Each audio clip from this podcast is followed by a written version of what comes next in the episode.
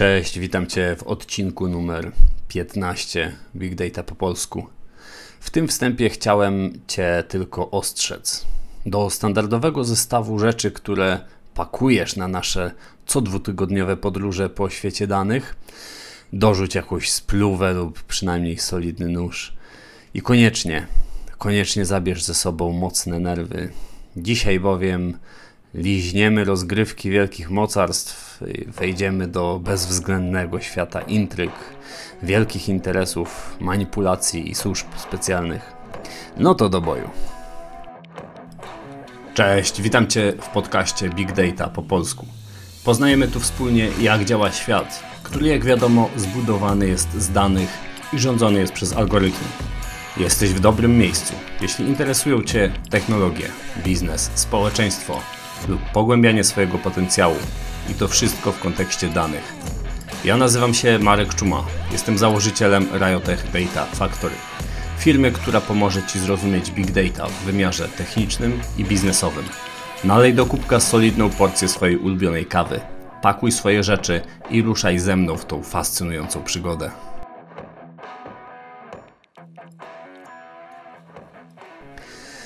Ponieważ żyjemy w świecie, który od około 20-20 kilku e, lat jest kompletnie e, różny, kompletnie się zmienił.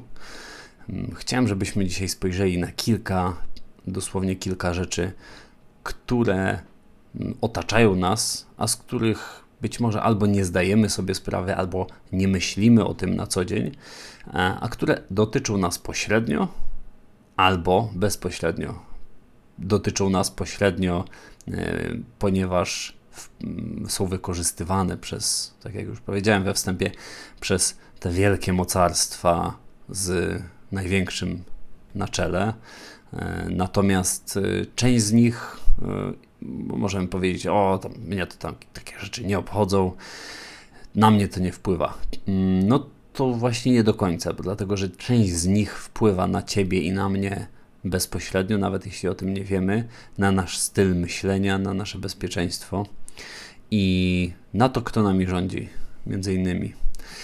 Dlatego chciałem, żebyśmy dzisiaj się chwilę nad tym pochylili, tym bardziej, że rzecz jest nadzwyczaj, nadzwyczaj interesująca i to będzie dosłownie liźnięcie. To znaczy, ja chciałem niemalże wypunktować kilka takich zahaczek, które moim zdaniem są bardzo ciekawe, mm, które mnie jakoś zajmują już od lat, a być może jeśli będzie takie zapotrzebowanie, taka chęć, to w kolejnych tygodniach czy miesiącach, ja nie mówię, że bezpośrednio pod rząd, natomiast w kolejnych miesiącach chciałbym rozwinąć różne tego typu tematy, e, właśnie dotyczące e, tego, jak te dane są zbierane i wy, jak są wykorzystywane przez wielkich graczy, a być może jakby mogły być też przez nas wykorzystywane i e, w jaki sposób one są wykorzystywane, jak one są modelowane, jak one są zestawiane,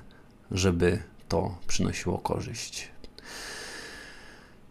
Wyobraź sobie, że wchodzisz na swoje ulubione medium społecznościowe, ale załóżmy, że będzie to Twitter.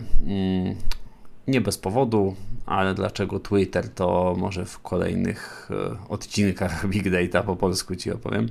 Natomiast może być Twitter, może być Facebook. W każdym razie medium, które służy do kształtowania opinii, z którego często się lubimy dowiedzieć różnych rzeczy. I co widzimy? No właśnie, to jest bardzo dobre pytanie. Co ja widzę wchodząc na Twittera? Co ja widzę wchodząc na Facebooka czy LinkedIna? Szczególnie te dwa pierwsze zdaje się, że niekoniecznie zawsze pokazują mi to, co sam bym sobie ugotował. E, bardzo często okazuje się, że widzę tam treści, które są e, albo od czapy, albo może niekoniecznie od czapy, ale mm, ani ja tych ludzi nie znam, ani ich nie obserwowałem, ani ich nie lajkowałem, ani nawet moi znajomi ich nie komentowali. Więc skąd one się tam wzięły? No właśnie, za to odpowiada szereg mechanizmów. Y, nie chciałbym tutaj banalizować, dlatego powiedzmy sobie tak, szereg mechanizmów. Natomiast y, jest to zestaw algorytmów, które mają na celu przytrzymanie cię chociaż chwilkę dłużej w danym medium i co jest wykorzystywane w sposób oczywisty? No, emocje. Emocje, które e, mają cię albo przycisnąć i zbulwersować, albo emocje, które mają cię e, jakoś związać z innymi ludźmi, którzy myślą podobnie. Nawet jeśli to są te same emocje, bulwersacja, to czasami lubimy się tak e, masochistycznie w tym taplać, e, kiedy widzimy, że taplają się razem z nami także inni ludzie z naszej bańki. I to te mechanizmy są bardzo skrzętnie wykorzystywane do siania dezinformacji. E, chciałbym ten wątek tylko króciutko zaznaczyć, e, dlatego że chętnie go rozwinę tłumacząc nieco dokładniej te mechanizmy, przynajmniej część z tych mechanizmów, bo oczywiście sam pewnie większości nie rozumiem, natomiast część z tych mechanizmów tłumacząc nieco dokładniej w kolejnych odcinkach, czy w kolejnym odcinku. Natomiast przyjmijmy teraz taką podstawową rzecz, tylko że jeżeli napiszemy odpowiednio posta, to jeżeli on wejdzie w te tryby algorytmów e, Twittera, załóżmy, on jest podawany dalej. On jest podawany dalej, nawet jeśli nie dotyczy bezpośrednio osób, którym jest podawany. Nie trzeba za to płacić. Natomiast jeżeli Twitter zauważy, że wedle odpowiednich parametrów to ma szansę Cię przytrzymać dłużej, to on Ci może to pokazać.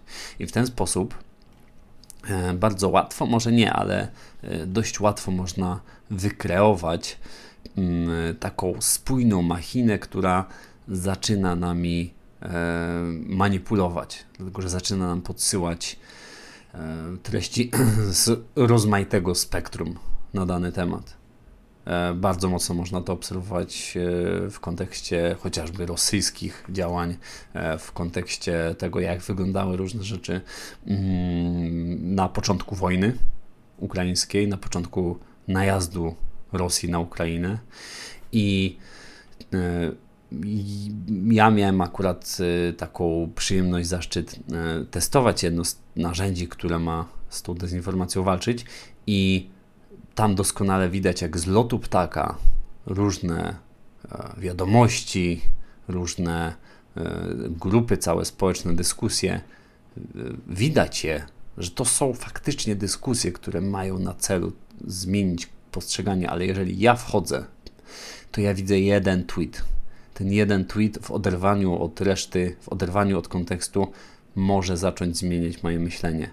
Jeżeli ja siedzę dużo na mediach społecznościowych, to stykanie się z jednym tweetem, z jednym tweetem, z jednym tweetem ciągle spo spowoduje, że zaczynam stopniowo nabierać rozmaitych wątpliwości na dany temat. Zaczynam Y, nabierać odpowiedniego stylu myślenia, który wpajają mi ci y, publikujący. I chciałem tylko uczulić, media społecznościowe to jest miejsce powszechnej, powszechnej dezinformacji i manipulacji. Było, jest to wykorzystywane oczywiście przez polityków, a jest to też wykorzystywane przez y, no, zwyczajne koncerny, po prostu firmy spółki, które chcą nam wcisnąć jakiś produkt, chcą wcześniej wywrzeć potrzebę, wykreować potrzebę itd., tak itd. Tak Natomiast to nie wydaje się aż tak szkodliwe, może dla naszego stylu życia. Natomiast jeżeli zaczynamy e, poprzez bombardowanie nas odpowiednimi treściami przyjmować jakiś punkt widzenia konkretnej partii, konkretnych polityków, konkretnych aktywistów i robimy to E, bezwolnie, bez naszej świadomości, to zaczyna się wielka polaryzacja i zaczyna się e, działanie na emocje, jakich nie widzieliśmy wcześniej. Mm, I sami nie wiemy kiedy. Nagle znajdujemy się w obozie jednej czy drugiej partii i do końca się nawet nie chcąc do tego przyznać, dlatego że tak naprawdę jesteśmy w antyobozie do tej drugiej niezależnie od tego, z kim się nie utożsamiamy, lądujemy w grupie z innymi ludźmi, którzy też nie utożsamiają się z politykami, wyborcami, których najpierw zaczynamy e, traktować sceptycznie, później zaczynamy podchodzić do nich z niechęcią, potem pogardą, aż w końcu z nienawiścią. I media społecznościowe odgrywają tu niebagatelną rolę i dokładnie to samo jest wykorzystywane nie tylko w kontekście e, lokalnego podwórka i lokalnych polityków, ale to samo jest wykorzystywane w kontekście wielkich rozgrywek. Tak jak już powiedziałem, Rosja jest bardzo mocno wyćwiczona. Rosja jest zresztą chyba jedynym, e, jeśli się nie mylę, krajem, który otwarcie przyznaje się do Mm, takich oficjalnych farm troli, które mają za zadanie tworzyć takie sztuczne siatki, odpowiednio komentować, moderować treści, tak żeby były niesione przez algorytmy, żeby były e, jak najbardziej e, opiniotwórcze. I, ale e, bądźmy szczerzy, to nie tylko Rosja. Bądźmy szczerzy, każdy duży gracz chce wpływać i wpływa na nas przez przekaz medialny, mediowy, w mediach, społecznościowych, bombardując nas delikatnie wyprofilowanymi e, wpisami, tak żeby idealnie wycelować w punkt naszego charakteru i zacząć te nasze poglądy, nasz charakter zmieniać. I dezinformacja, musimy też być świadomi, jest już traktowana przez dużą część ekspertów jako działanie wojenne. Tak się zaczynają działania wojenne e, i to jest coś, co jeszcze nie, nie, mamy, co prawda, e, czołgów w miastach, nie mamy jeszcze, co prawda, mm, broni, która świszczy nam koło ucha, ale to jest już działanie, które ma przygotować grunt właśnie pod wjazd czołgów, właśnie pod wejście żołnierzy z karabinami i e, przygotować grunt pod to, że będą koło nas latać drony i myśliwce dezinformacja jest działaniem destabilizującym, jest działaniem też e, zmieniającym opinię publiczną, tak więc jest a, ogromnym polem walki. I to walki, która toczy się każdego dnia na naszych oczach, mimo że w przytłaczającej większości tego nie widzimy. Ale dezinformacja w mediach społecznościowych to nie jest e, jedyny e, element walki mocarstw. Chciałem bardzo powiedzieć o takim drugim kroku, kiedy jest już dezinformacja. Mm, krokiem, który dużo bardziej przypomina działania wojenne, może być e, rozpoznanie. Rozpoznanie, czyli zebranie odpowiednich danych po to, żeby chociażby, no, trzymając się tej, e, tego kontekstu wojennego, mm, musimy mieć dane, musimy mieć informacje na temat tego, co się dzieje gdzie żeby móc na bieżąco reagować, albo żeby kontrreagować, żeby zapobiegać chociażby wejściu. Mm, przypomnijmy sobie, jak wyglądał początek 2022 roku, jeszcze przed najazdem Rosji na Ukrainę. Kto śledził e, ten wie, że niemal każdego dnia byliśmy atakowani takimi informacjami, kiedy Rosja wejdzie, e, jakie ma już wojska, e, gdzie te wojska są, co to są dokładnie za wojska, e, ile jest sprzętu, ile jest ciężarówek, że te ciężarówki mają jakieś litery wypisane i tak dalej. I łącznie z ujawnianiem planów. I skąd to wszystko było wiadomo? No, oczywiście działalność wywiadu, tak, taka klasyczna, powiedzielibyśmy, szpiegowska, ale też zwykły wywiad, który pochodził z satelit. Z satelit, czyli mm, z urządzeń, które krążą nad naszymi głowami i wcale nie tak blisko, e, bo po rozmaitych orbitach e, wokół Ziemi. I dzięki bardzo skomplikowanym, złożonym konstelacjom, E, byliśmy w stanie, właściwie strona głównie, nie oszukujmy się, amerykańska, e, była w stanie dokładnie widzieć, e, co się dzieje, gdzie się dzieje, kto gdzie chodzi, i to jest coś, co bardzo nam klaryfikuje współczesne pole bitwy. Kiedyś oczywiście nie, nie było takich możliwości.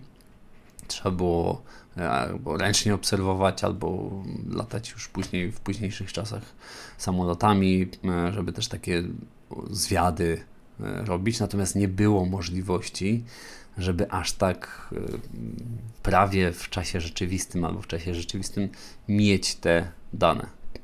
Współcześnie jest to możliwe i oczywiście nie byłoby to możliwe, gdyby nie big data, gdyby nie zaangażowanie wielkich danych, bo to nie są e, zwykłe kamerki, które nam coś wyślą. Natomiast to są e, duże dane, które muszą być też analizowane, które muszą być analizowane automatycznie. E, ale oprócz satelit Także są jeszcze dwie rzeczy. Jedna tak jest, sądzę, bardzo podobna do satelit i w, oczywiście w, niekoniecznie w budowie, natomiast w tym, co dostajemy, czyli mam tu na myśli drony. Drony, które y, są też, zaczynają być przynajmniej polską specjalnością i to w sektorze naszym zbrojeniówka, w sektorze prywatnym. Warto to śledzić, dlatego że stajemy się coraz silniejsi w tym. Szczególnie mam tu na myśli firmę WB Electronics, która ze swoimi dronami e, no, podbija świat w tym momencie. Podbija świat i przede wszystkim e, wykazuje ogromną skuteczność. E, zdaje się nie tylko obserwacyjną, ale obserwacyjną na 100% właśnie w wojnie Rosji z Ukrainą. I Ukraińcy korzystają masowo z naszych dronów, z dronów firmy WB Electronics Dzięki panowie i panie za to, co robicie. E, z dumą śledzę to te kolejne doniesienia o tym, o, o zakupach. E, cieszę się też, że wreszcie nasze wojsko zaczyna kupować te drony. E, natomiast to jest dość oczywiste, tak? Drony latają, mamy podgląd. To jest akurat, to się wiele nie zmienia od lat, poza tym, że tutaj mamy bezzałogowce. Natomiast taką niesamowicie ciekawą rzeczą w kontekście rozpoznania e, i to taką, z której chyba większość osób nie zdaje sobie sprawy, są stacje nasłuchowe. Stacje nasłuchowe amerykańskiej agencji e, NSA, do której jeszcze zaraz przejdziemy, ale nie tylko. Stacje nasłuchowe, e, które też są elementem szerszego E, szerszego sojuszu, między innymi e, no przede wszystkim Stanów Zjednoczonych z rolą, jako rolą lidera, natomiast e, jest w tym także Wielka Brytania, Kanada, Australia, Australia bardzo ważną rolę pełni Nowa Zelandia i nie tylko, różne inne poboczne kraje, między innymi Polska zdaje się, że też w tym biorą udział. I o co chodzi? Wywiad elektroniczny. Po prostu wyobraź sobie taką wielką antenę, która zbiera sygnały wszystkie możliwe, jakie się da. System, który gromadzi i analizuje transmisję fal elektromagnetycznych wysyłanych przez urządzenia elektroniczne z całego świata. Tak? Urządzenia telekomunikacyjne, informatyczne, e, jakieś telefaksy, jeżeli kojarzysz, czy takie urządzenia, e-maile, pliki, rozmowy telefoniczne, co na smartfonach robimy, na komputerach i tak dalej, jakieś radary yy, i tak dalej, i tak dalej. Jednym słowem, wyobraź sobie taki system, który pozwala gromadzić e, ogromną część wszelkiego rodzaju sygnałów, które są wysyłane gdziekolwiek. Rozmawiasz przez telefon, ląduje w tym miejscu. E, rozmawiasz e, z kimś przez maila, to ląduje w tym miejscu. No jednym słowem, jeżeli e, komunikujesz się z kimś przez mm, jakiekolwiek urządzenia elektroniczne, te stacje nasłuchowe to mają. Niemniej, oczywiście nie jest tak, że jest jedna stacja nasłuchowa gdzieś tam mm, w Teksasie i ona łapie całość z całego świata. I właśnie dlatego trzeba było zrobić taką konstelację mm, stacji nasłuchowych. Całość została spięta w ramach mm, taką globalną, w ramach takiej globalnej sieci nazwanej e, siecią Echelon. I Echelon no to jest właśnie ta, ten system cały nasłuchowy, system szpiegowski. I to jest to jest big dataowy majstersztyk. Jakkolwiek moralnie byśmy do tego nie, nie podchodzili, to zebranie tak wielu danych, to, to jest właściwie kwintesencja słowa big data. Tak? Tam mamy wszystkie 3V.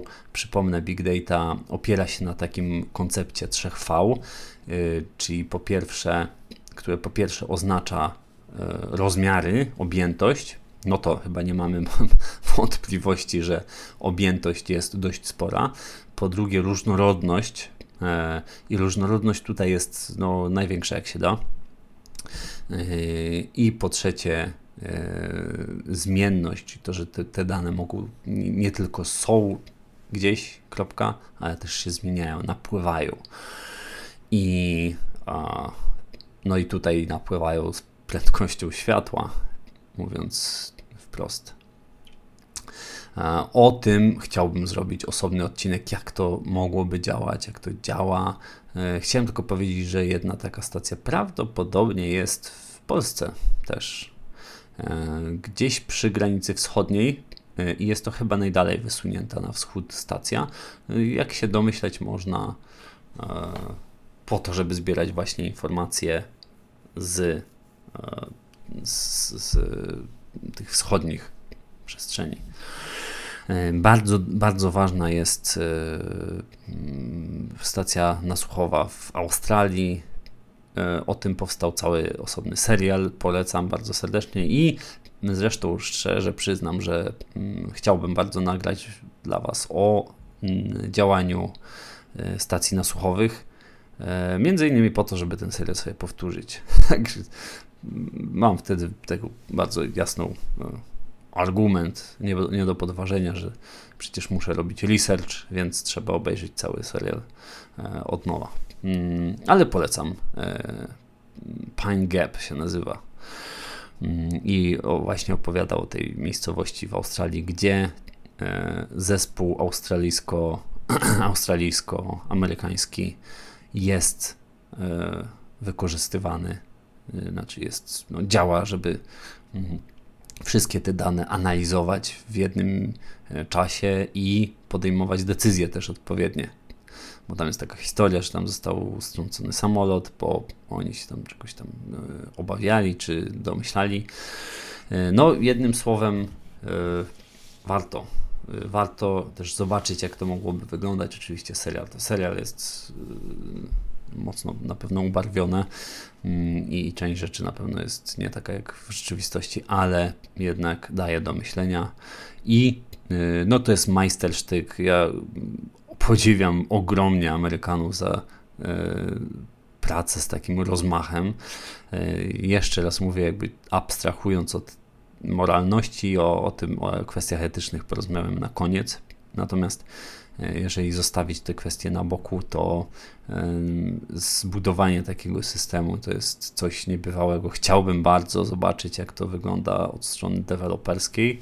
Mm, no, y, dużo bym dał, żeby tam przysiąść, chociaż jeden dzień zobaczyć, posłuchać kogoś, kto ma z tym kontakt. Jeżeli wiecie cokolwiek więcej na ten temat, daj znać i e, ja z tą chętnie też porozmawiam. Jeżeli wiesz coś, to daj znać na marek.czumamałpa realtechdatafactory.com Bardzo chętnie z tą porozmawiam, czy to prywatnie, czy to e, w, w, tutaj na łamach Big Data po polsku. Ok, e, ale stacje nasłuchowe, no tak jak powiedziałem, e, w ramach e, szerokiej koalicji i tak dalej, i tak dalej, ale nie ma wątpliwości, że to jest pomysł Amerykanów, wykonanie Amerykanów i mm, pieczę nad tym sprawuje bardzo, bardzo taka tajemnicza agencja, National Security Agency, czyli Agencja Bezpieczeństwa Narodowego.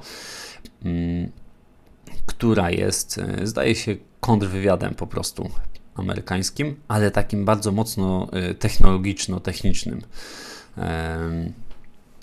Wywiadem, który, czy kontrwywiadem, przepraszam, jest na pewno służbą specjalną, która i specjalizuje się w wykorzystaniu technologicznym. E, no, geneza jest taka, że tam w CIA mm, nie do końca ufali technologiom. NSA miała być taką, taką agencją, która no, przoduje właśnie w wykorzystaniu e, technologii, nowoczesnych technologii, nawet nie tylko wykorzystaniu, ale też e, tworzeniu, bo mamy trochę stworzonych technologii, z których też open source'owo możemy korzystać dzisiaj, a które powstały w NSA.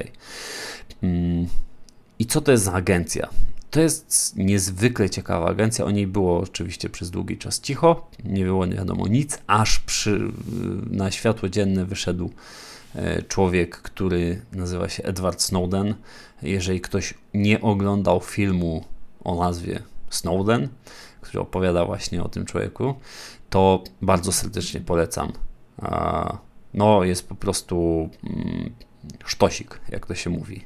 E, to jest człowiek, który e, najpierw służył w, e, w armii Stanów Zjednoczonych, wybitny mózg, wybitny talent, taki technologiczno-matematyczny i on pracował, zaszedł wysoko w karierze właśnie w NSA i zauważył, że funkcjonuje tam coś takiego, co zostało nazwane e, PRISM. E, I PRISM to był taki tajny amerykański program szpiegowski, teoretycznie administrowany od 2007 roku. I on umożliwiał NSA dostęp do danych gromadzonych na serwerach e, tych gigantów technologicznych, e, na serwerach największych firm internetowych. I e, no, też taki ogromny program, ogromny program szpiegowski, ogromny program inwigilacji. Znów pozwól, że się i tutaj zachwycę, Big Dataowy majstersztyk. On e, łączył w sobie dane, które były w największych filmach e, i e, które miało oczywiście też wewnętrznie z rozmaitych tam zasobów wewnętrznych. I to, co ciekawe, często były też jakieś możliwości. Tam jest taka scena w tym filmie, jak kolega Snowdena pokazuje mu e, działanie tego systemu i on widzi, że on tam przeszukuje jakieś dane, bo trzeba było zebrać haki na jakiegoś chyba dyplomatę, coś w tym stylu. No i są zbierane haki po jego rodzinie mm, i E, kolega wchodzi w wyszukiwarkę tą wewnętrzną e, i jest e, pokazana kamerka. Kamerka jakiejś tam kobiety, akurat muzułmańskiej, która po prostu wchodzi do pokoju, przebiera się ze swoich ciuszków, jakieś tam nocne ciuszki i Snowden się w ogóle nie wie do końca co powiedzieć e, czuje się troszeczkę mm, zmieszany, natomiast mówi, ale jak to tak szybko przeszukuje? Co to są za zbiory? A ten gość mu mówi, to nie są zbiory, to nie, to, to jest w czasie rzeczywistym. Ja mam podgląd w czasie rzeczywistym. To jest kamerka, którą aktywowałem. Mm, no i widzimy w czasie rzeczywistym po prostu. E, sądzę, że potem nie powinno nikogo dziwić, jeżeli widzicie zasłonięte kamerki chyba, sądzę, mam nadzieję, że żaden z moich e, słuchaczy e, nie będzie się już więcej dziwił zasłoniętym kamerką e, u naj, w najbardziej wpływowych e, osób, e, między innymi Marka Zuckerberga i innych. I to jest system, który chciałbym to podkreślić, zbierał dane od e, bardzo wielu, z bardzo wielu źródeł, między innymi z tych gigantów, od tych gigantów technologicznych. E, to powiedzmy sobie szczerze, Google, między innymi e, Apple i cała, cała masa innych rzeczy, Yahoo, e, Facebook, YouTube, Skype i tak dalej. Nawet Dropbox. Także zastanów się, w ilu miejscach ty masz dane swoje, trzymasz, z ilu usług tych gigantów ty korzystasz i potem po prostu y, pomyśl sobie, że te Twoje dane zostały tam gdzieś y, zapisane na serwerach NSA. E, I jest to, zostało to ujawnione, zresztą oficjalnie to chyba zostało zakończone. Tak mi się wydaje, że oficjalnie to zostało zakończone. Mm, czy też te firmy pewnie się powycofały po ogłoszeniu przez Snowdena. Bo w każdym razie w 2015 roku podobno ten program został mocno ograniczony. Jak jest faktycznie, ciężko powiedzieć. Mm, natomiast przy NSA działa też taka bardzo ciekawa firma. Firma Petera, ojku, zawsze mam problem. Triela, e, chyba tak się to czyta, ciężko. Tiel, e, e, wybacz moją wymowę, nigdy nie miałem bladego pojęcia, jak wymawiać tego gościa. E, to jest, e, to jest gość, który mm, tworzył razem z Elonem Muskiem PayPala i w ramach PayPala, jak tworzyli to, on zauważył, że dużo danych dużo informacji dałoby się pozyskać dotyczących ludzi, jeżeli zaprzęgnięto by e, taką analitykę, która jest bardzo zaawansowana po pierwsze, a po drugie do, do, jest e, przeprowadzona na ogromnych zbiorach danych. E, no, czyli po prostu dzisiaj znamy to jako analitykę Big Data. I ten gość, jak tam PayPala chyba sprzedali czy coś, był dość no, mocno się dorobili na tym wszyscy. Mm, Musk poszedł e, robić Tesla i SpaceX, a nasz Peter poszedł e, zakładać właśnie firmę, która miałaby się tym zajmować, bo uznał, kurczę, wiemy jak to się robi, zrobiliśmy to na potrzeby wykrywania oszustw finansowych u nas w PayPalu, zaoferujmy rządowi amerykańskiemu, że y, jak dadzą nam dane, to my zrobimy taką analitykę też dla nich i będziemy na przykład y, tam terrorystów wykrywać, nie? No i tak powstał Palantir. Jeżeli nie wiesz, y, nie oglądałeś Władcy Pierścieni, czy nie oglądałaś Władcy Pierścieni, to spieszę z wyjaśnieniem. Palantir to, był takie, to była taka kula czarodziejska, która była wykorzystywana do właśnie inwigilacji przez Sarumana i przez Saurona i do takiej komunikacji Sarumana z, z Sauronem.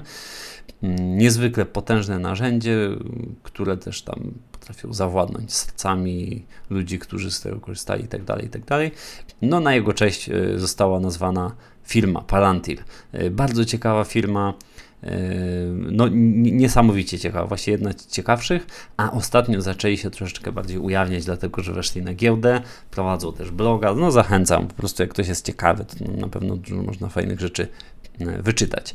Natomiast Palantir właśnie zaoferował rządowi amerykańskiemu, zresztą nie tylko, ale to głównie, e, konkretnie jego instytucjom, służbom specjalnym, że jeżeli takie dane będą pozyskiwane, i będą, będzie, będzie mógł e, je no, pozbierać, zintegrować, to on taką robotę zrobi. Jeszcze dodatkowo zrobi tam analitykę i tak dalej, będzie mógł wyszukiwać potencjalnych terrorystów.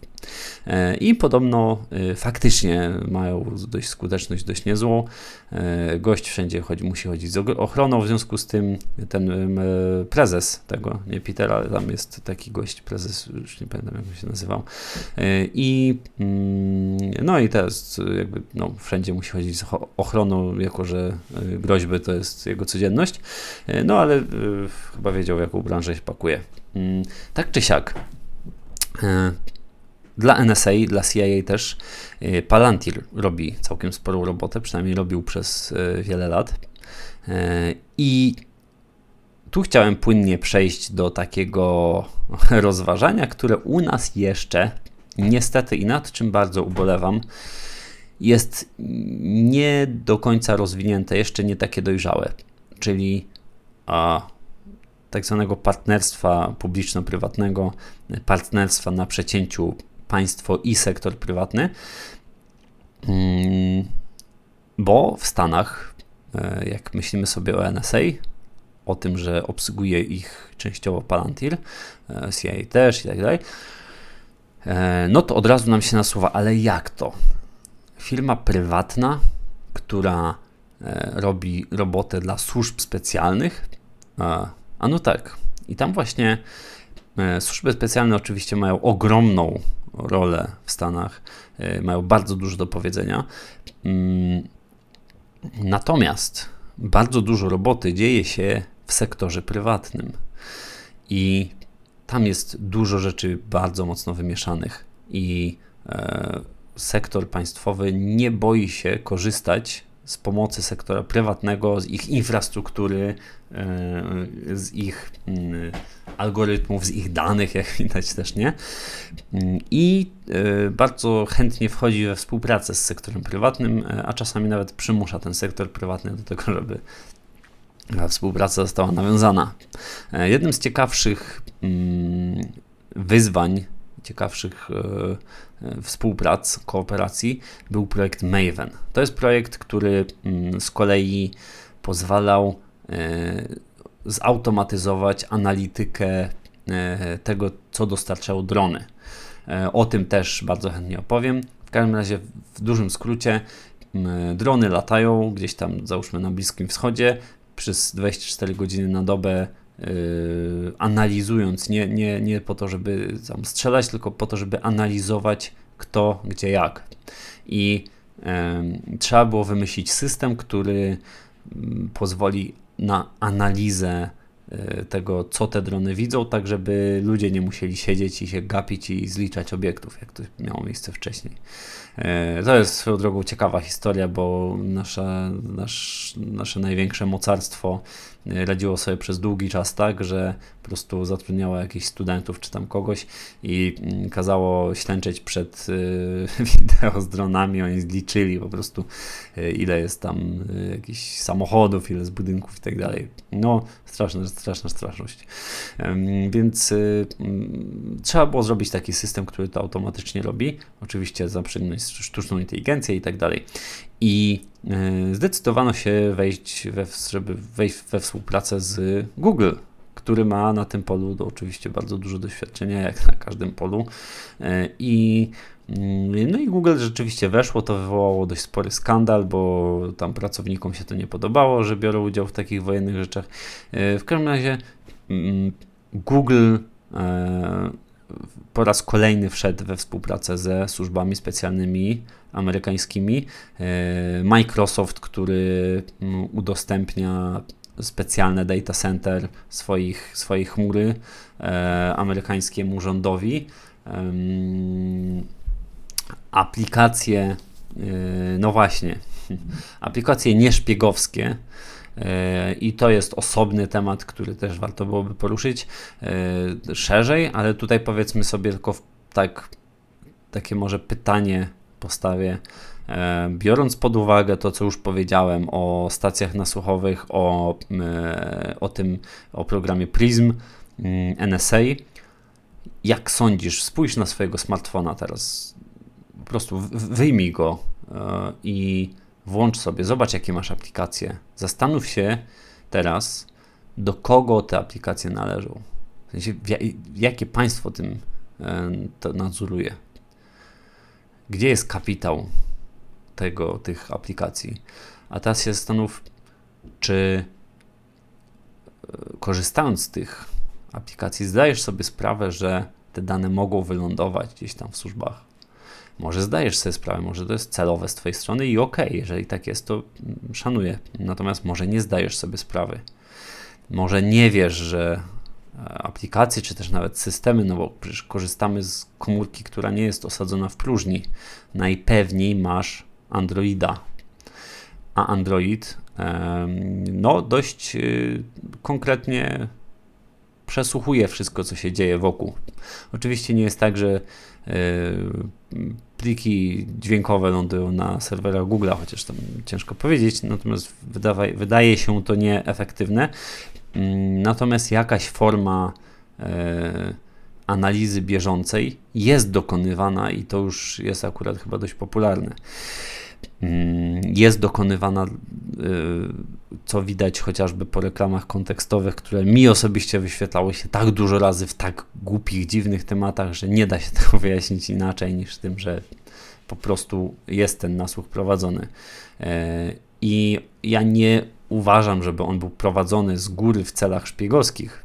I po prostu w celach sądzę analizy, bo Google bazuje na tym, że robi jak najlepszą analizę ciebie, i im lepiej on ciebie zna, tym, e, lepiej cię wciągnie w swój ekosystem YouTube'a, wyszukiwarki, maila i tak dalej, i tym lepiej sprzeda y, ktoś sprzeda ci swój produkt, a y, za reklamy Google płaci.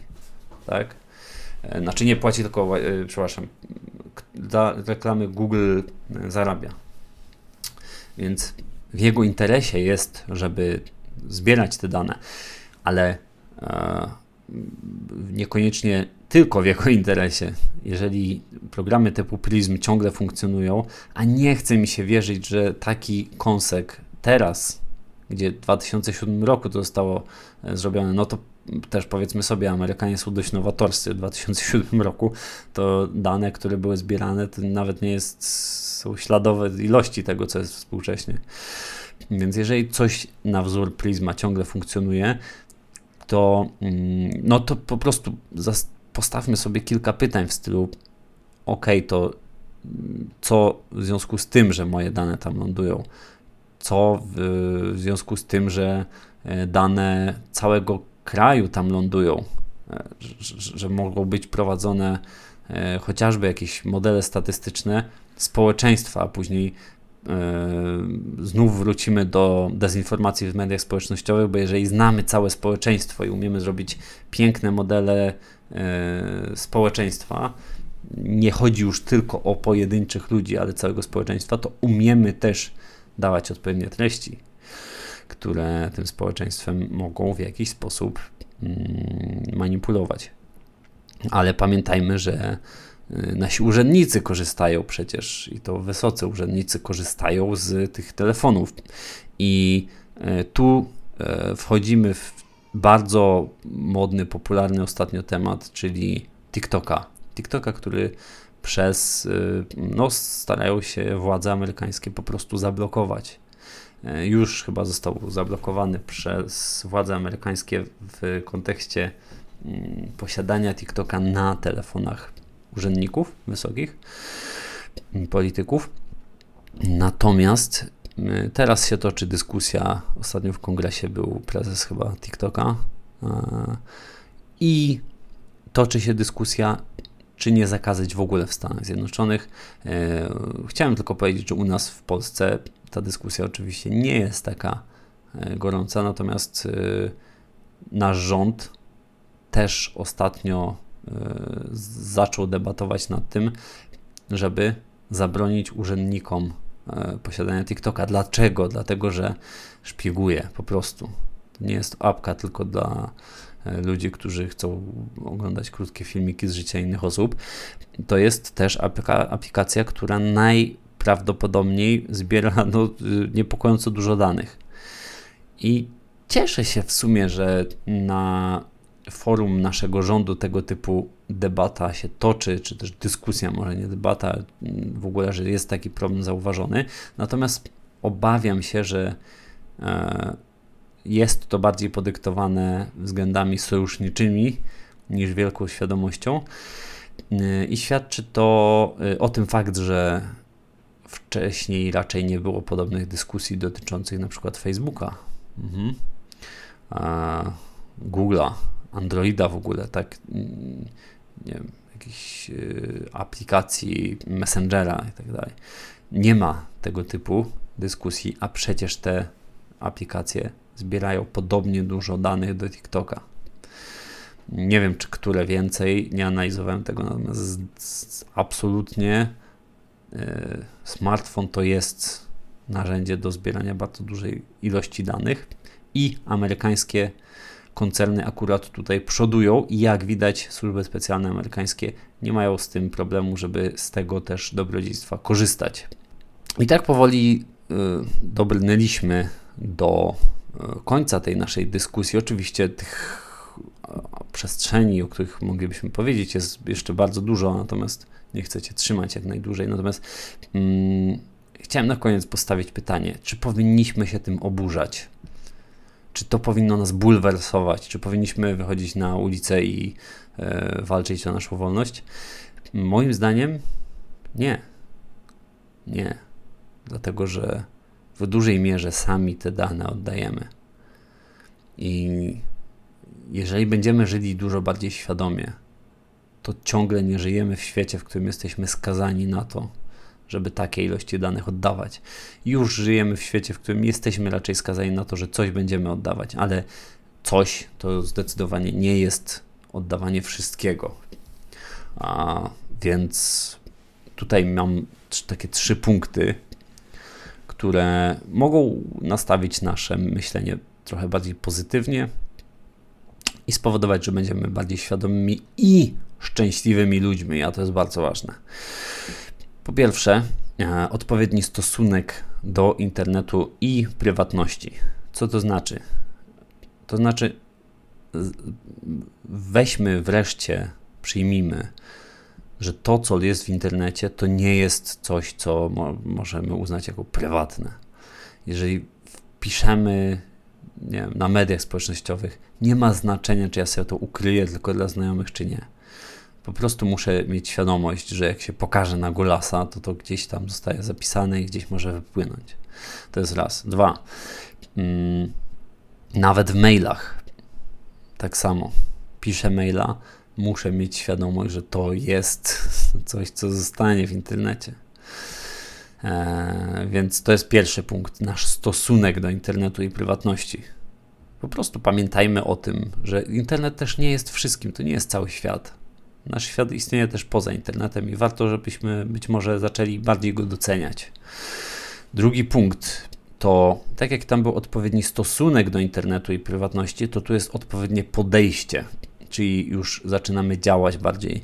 E, I warto się zrobić taki przegląd usług, z jakich korzystam i odpowiedzieć sobie na pytanie, a czy potrzebuję totalnie ze wszystkich korzystać? Bo może nie. Ja na przykład już y, parę lat temu zdecydowanie stwierdziłem, koniec korzystania z Facebooka i do, po prostu teraz nie korzystam z Facebooka. Wchodzę tam raz na parę tygodni i jak mam jakąś konkretną sprawę, załatwiam i wychodzę. I koniec. E, na czacie po prostu nie odpisuję nikomu.